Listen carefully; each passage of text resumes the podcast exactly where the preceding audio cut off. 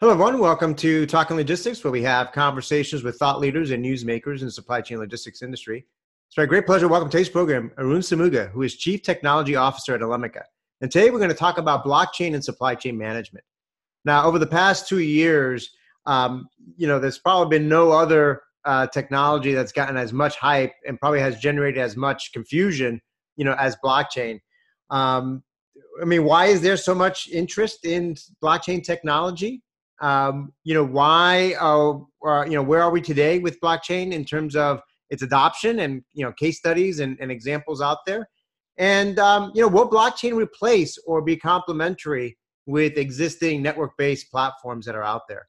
Well those are some of the questions that we're going to discuss in today's episode and it's great to have arun uh, back in the program to share his insights and perspective on this topic. So arun welcome to the program Hey, thanks a lot, Adrian. I'm glad uh, glad to be here, and as as usual, it's a pleasure talking to you. Well, uh, like I said, you know, certainly been a lot of buzz and hype around blockchain technology over the past couple of years, uh, especially as it relates to to supply chain management. So, you know, as a way to get started, I mean, why so much interest? I mean, what what potential value does blockchain bring to the industry?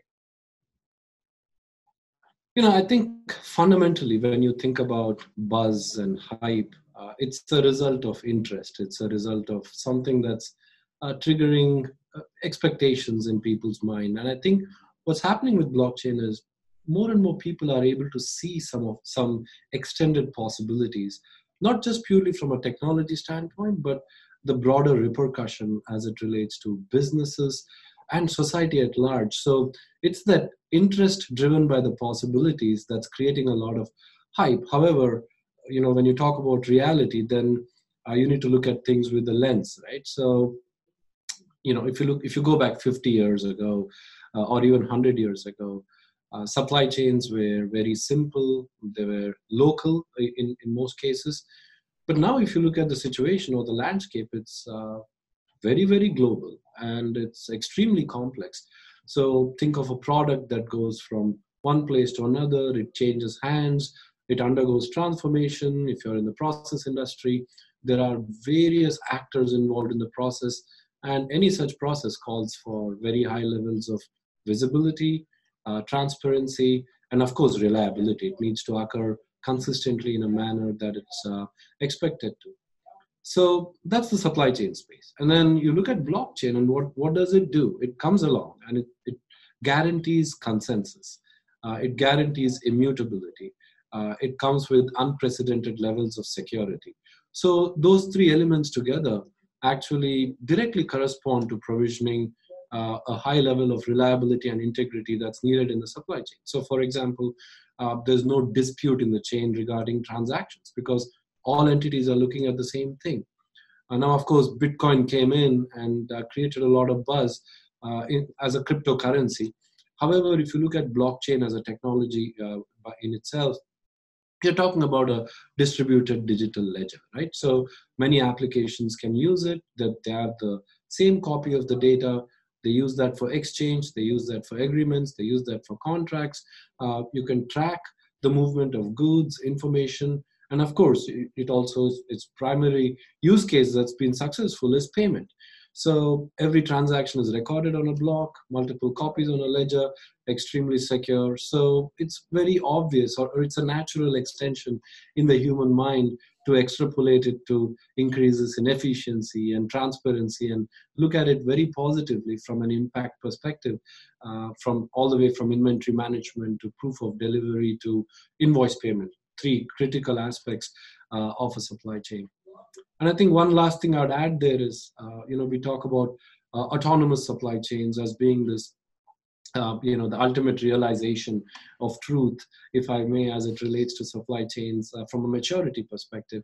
Uh, however, if you look at uh, competing technologies in terms of maybe slightly old vendor managed inventory to auto replenishment to you know more recently internet of things machine learning of course uh, each if you take each one of these technologies by themselves they cannot enable a fully autonomous supply chain uh, you need these to work in tandem you need iot for data gathering you need machine learning to treat that data in order to add intelligence to it and of course come up with forecasting models uh, so as to either prevent issues in the future or mitigate risks. But ultimately, uh, things need to be traceable. And that's where blockchain fits very well. So there's a lot of talk about blockchain, even as it relates to the autonomous supply chain uh, discussion in general. So, uh, with regards to whether it's a hype or not and where it's uh, ending, I mean, it, the more it becomes commonplace, uh, the more supply, more likely supply chains are going to be able to reap the benefits, and uh, more it will be evaluated for its impact and less for its hype. And that that would be where I'd leave that. Yeah, no, that's a that, that's a great point. I mean, I think whenever there's a new, relatively new technology, if you will, I mean, you know, the the the potential discussions or the ideas of how it can be applied, you know, certainly outpace, you know, the the um, you know the the adoption, if you will, and and the learnings that come from you know you know actually testing you know these technologies out. And I, I and I think you're right. I mean, obviously from a, from a supply chain standpoint, you know the fact that supply chains have become much more global, much more um, uh, uh, you know outsourced, if you will. They become longer and, and, so forth. Many more trading partners involved. A lot of transactions having to take place uh, between uh, uh, you know suppliers and buyers and logistics service providers and customs agencies. You know, I think uh, on paper, you know, it lends itself to all the characteristics that blockchain brings to the table that you talked about the security element uh, the transparency and and and so forth.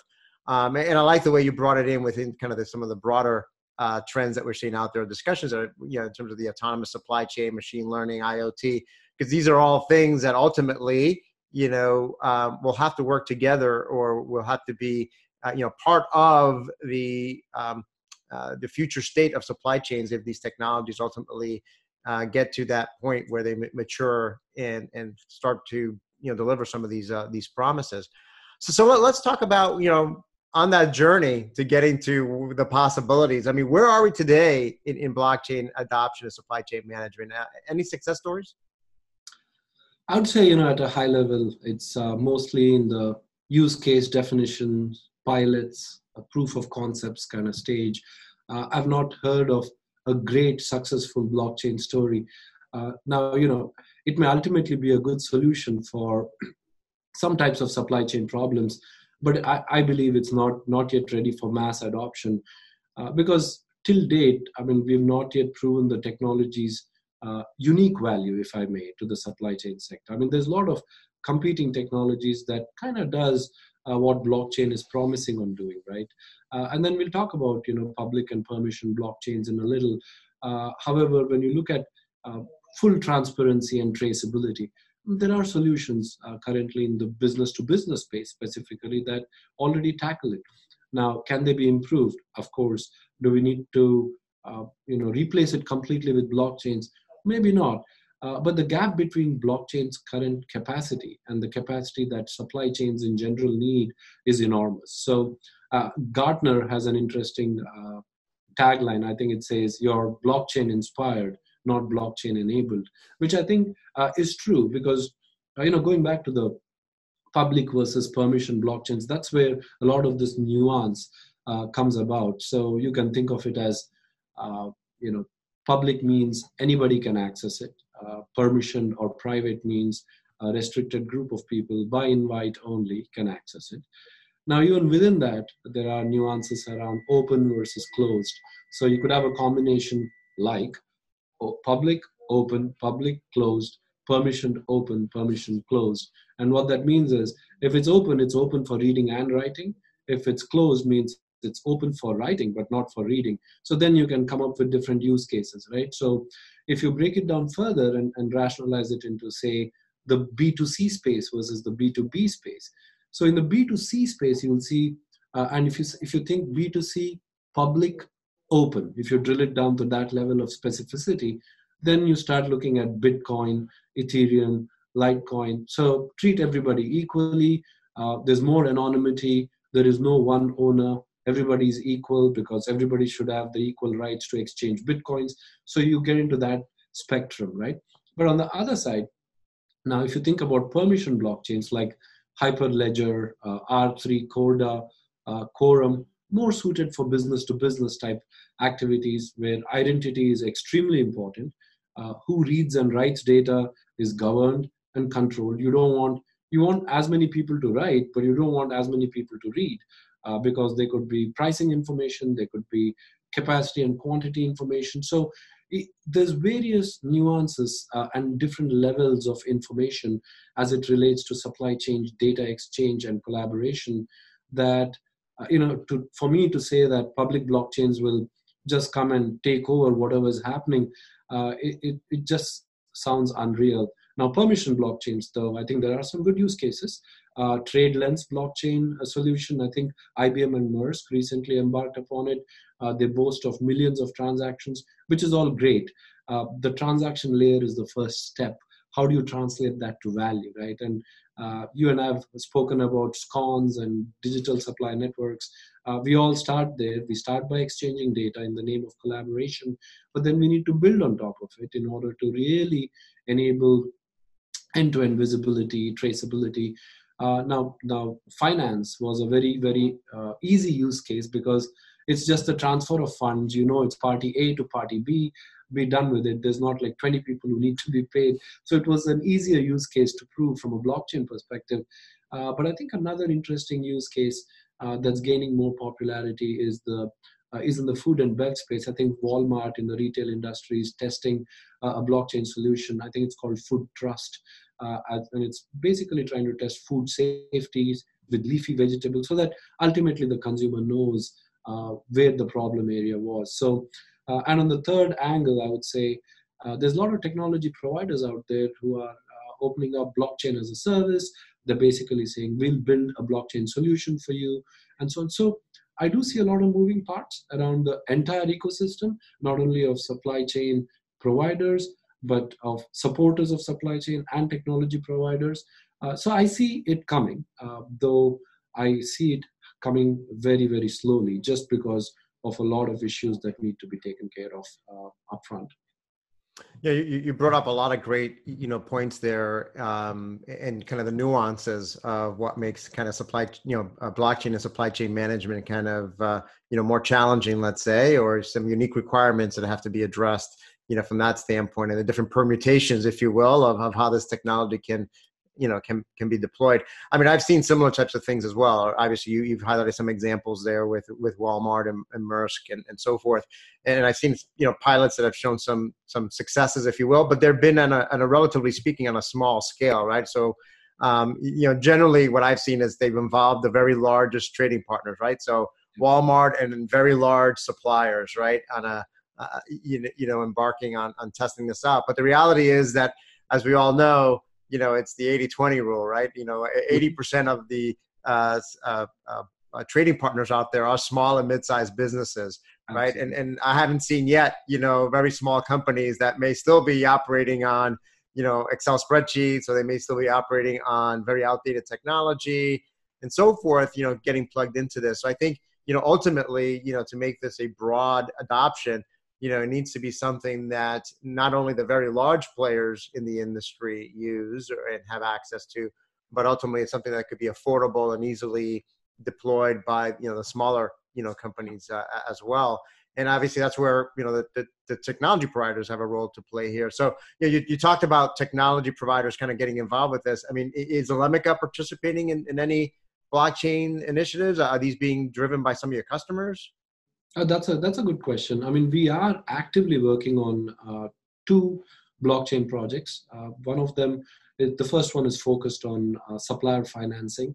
Uh, it's it's you can also think of it as um, factoring of invoices.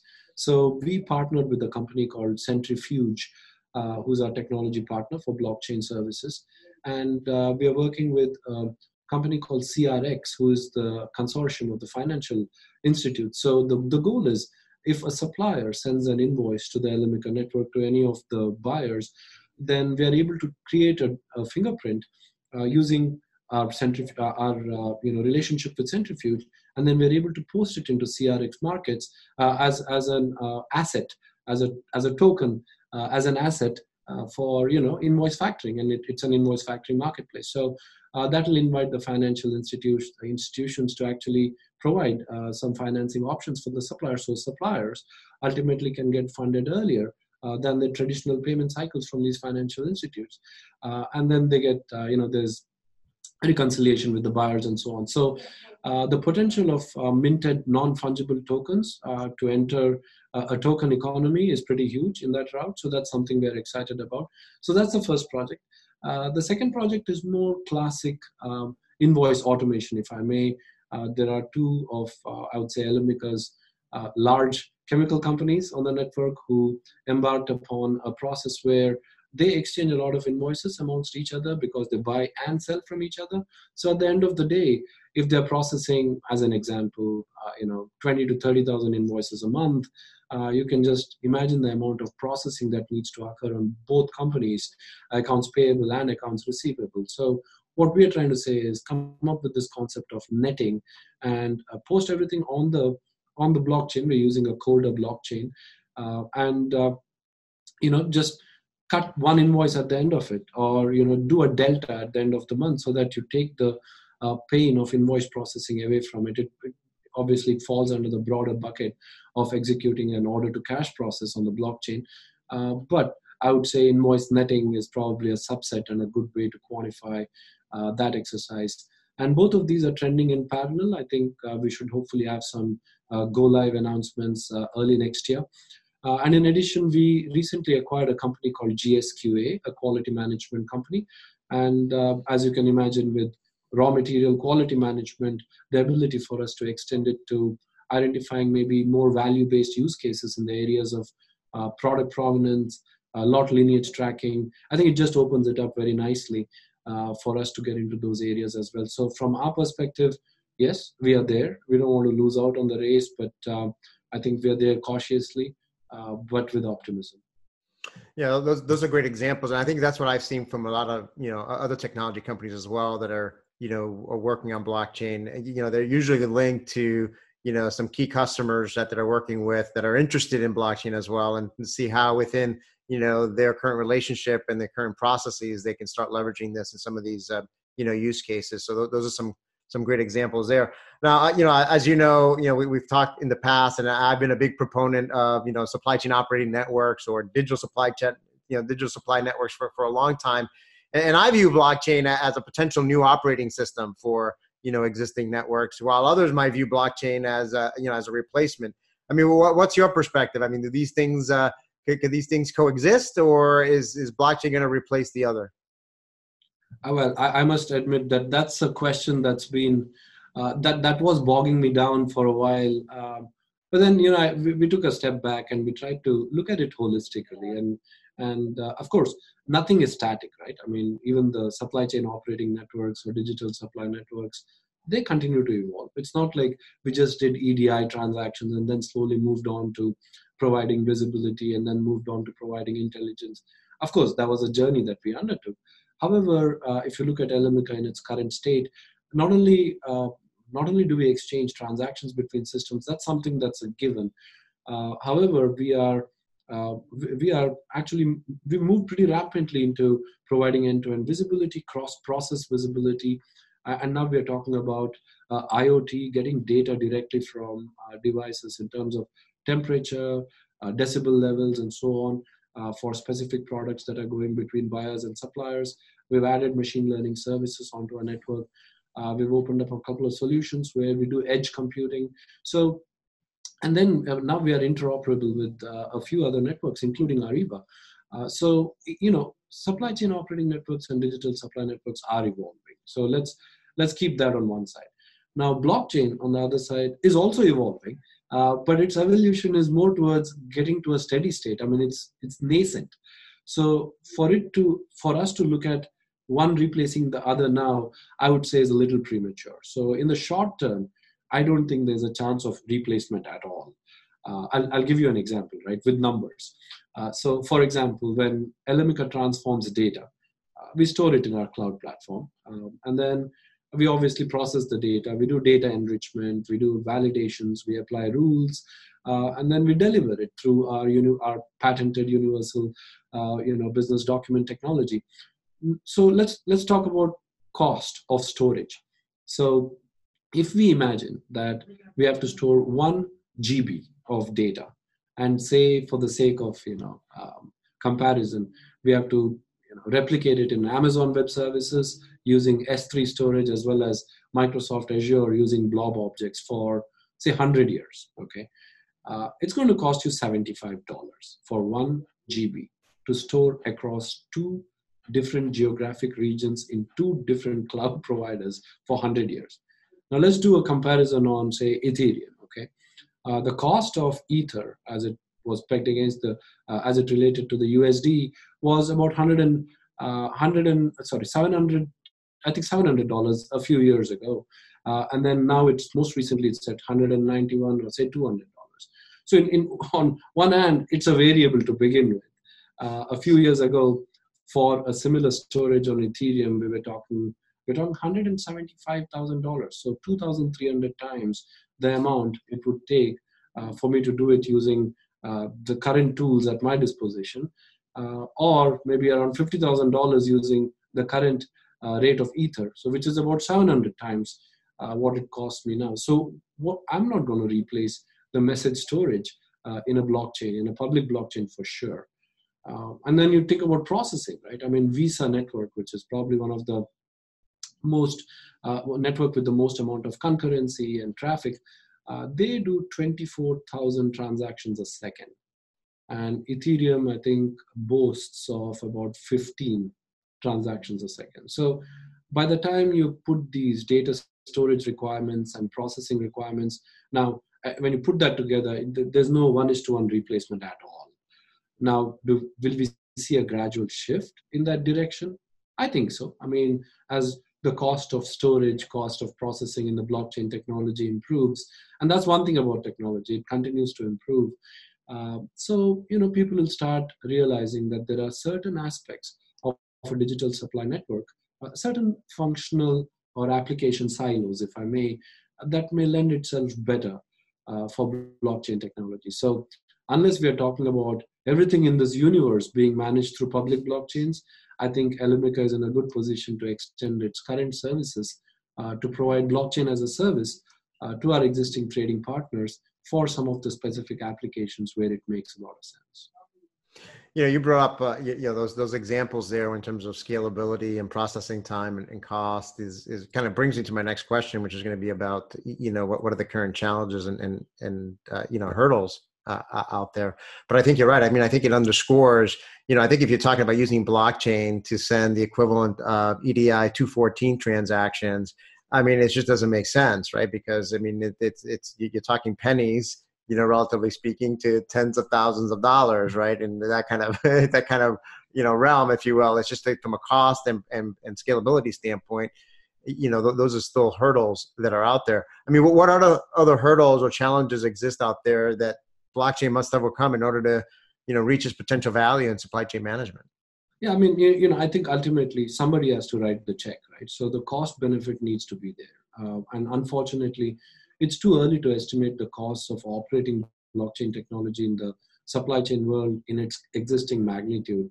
Uh, but then you know you compare it with other technologies it's very easy to come up with a price. I mean Elemica is able to easily price and offer uh, a value in return for the price uh, for a given service. And that needs to happen with blockchain first. So people need to, uh, the value proposition needs to be very clear. And in order to do that, we need to identify what are the transactional efficiencies, uh, what are the cost savings in terms of, say, end product failures. What's the business problem you're trying to solve? Uh, how much money can you save uh, by tackling the issue around recalls, product recalls, uh, maybe around litigation? Now, would a consumer pay more for a product that offers this level of transparency throughout the supply chain? So, once we get some clear yes and no answers to those questions, and you look at companies' willingness to participate. Uh, now, some companies just want to be part of a buzzword. I've seen that. Uh, so, you know, ultimately it takes a motivated team with clear goals uh, to pull off successful outcomes. So, in a nutshell, I would say it's a combination of uh, you know what are the value props uh, what is the clear benefit what is the associated cost and focused participation if we have those pieces lined up uh, i think that's when uh, you would have tackled some of the biggest challenges uh, that blockchain faces currently Yeah, no, absolutely. I, I, I, agree. Well, Arun, we're getting short of time here, so I'm just going to go right to my last question. I mean, as a, as a way to wrap up, I mean, how do you see the role and, adoption of, of supply chain, you know, blockchain and supply chain management evolving, you know, over the next few years? And, and what advice would you give to companies to make sure they keep pace, you know, with, with these developments? So, you know, one thing I, I would like to say about blockchain is that it is a captivating technology. So, unlike other technologies, blockchain has broad repercussions uh, in terms of not only the technology in itself, but its impact to societal rules, governance uh, at, at large. So once there are a few successful use cases, I think we will notice faster adoption. So my recommendation is companies should be on the lookout uh, for tackling specific use cases where it makes sense for adoption and invest cautiously, but definitely invest. I mean, it may take another five to eight years for some aspects of it to be really mainstream. But I would say I would urge companies to allocate a modest research and development budget uh, for specific use cases. Uh, if not, you know, if not for anything, uh, you know, at least just to stay abreast. So that that would be my recommendation. Yeah, that's a great point. I always tell folks, you know, uh, especially in this day and age, you, you, know, staying informed and keeping a pulse on what's happening across the industry in general. So obviously on the technology front with things like uh, you know blockchain on the regulatory front obviously everything that's happening with you know china tariffs and brexit and so forth i mean this is this is one of those industries where you have to you know stay informed and keep up to date in terms of what's happening because it's moving so quickly and the last thing you want to do is you know you may not want to be you know on the bleeding edge of things when it comes to technology but you certainly don't want to be uh, it's becoming riskier these days to be yeah. a complete laggard, right? So you want to make sure that um, you, you, know you're you're you're keeping pace at least, and, and you've got your, your toes in the water at a minimum uh, with, with, some of these things. So I think that's a, that's some great ad- advice. Well, Arun, uh, like I always say, you know, we always manage to scratch the surface on these topics, and certainly with something like blockchain, we could probably have like a whole three day conference oh, yeah. on this whole topic. But but I think you provided some great uh, insights and perspectives on this topic. So again, thank you very much for making the time to be with us today. Thank, thank you for the opportunity. As usual, uh, I, I, like talking uh, talking about technology, and I like being uh, talking to you as well, Adrian. Thanks a lot.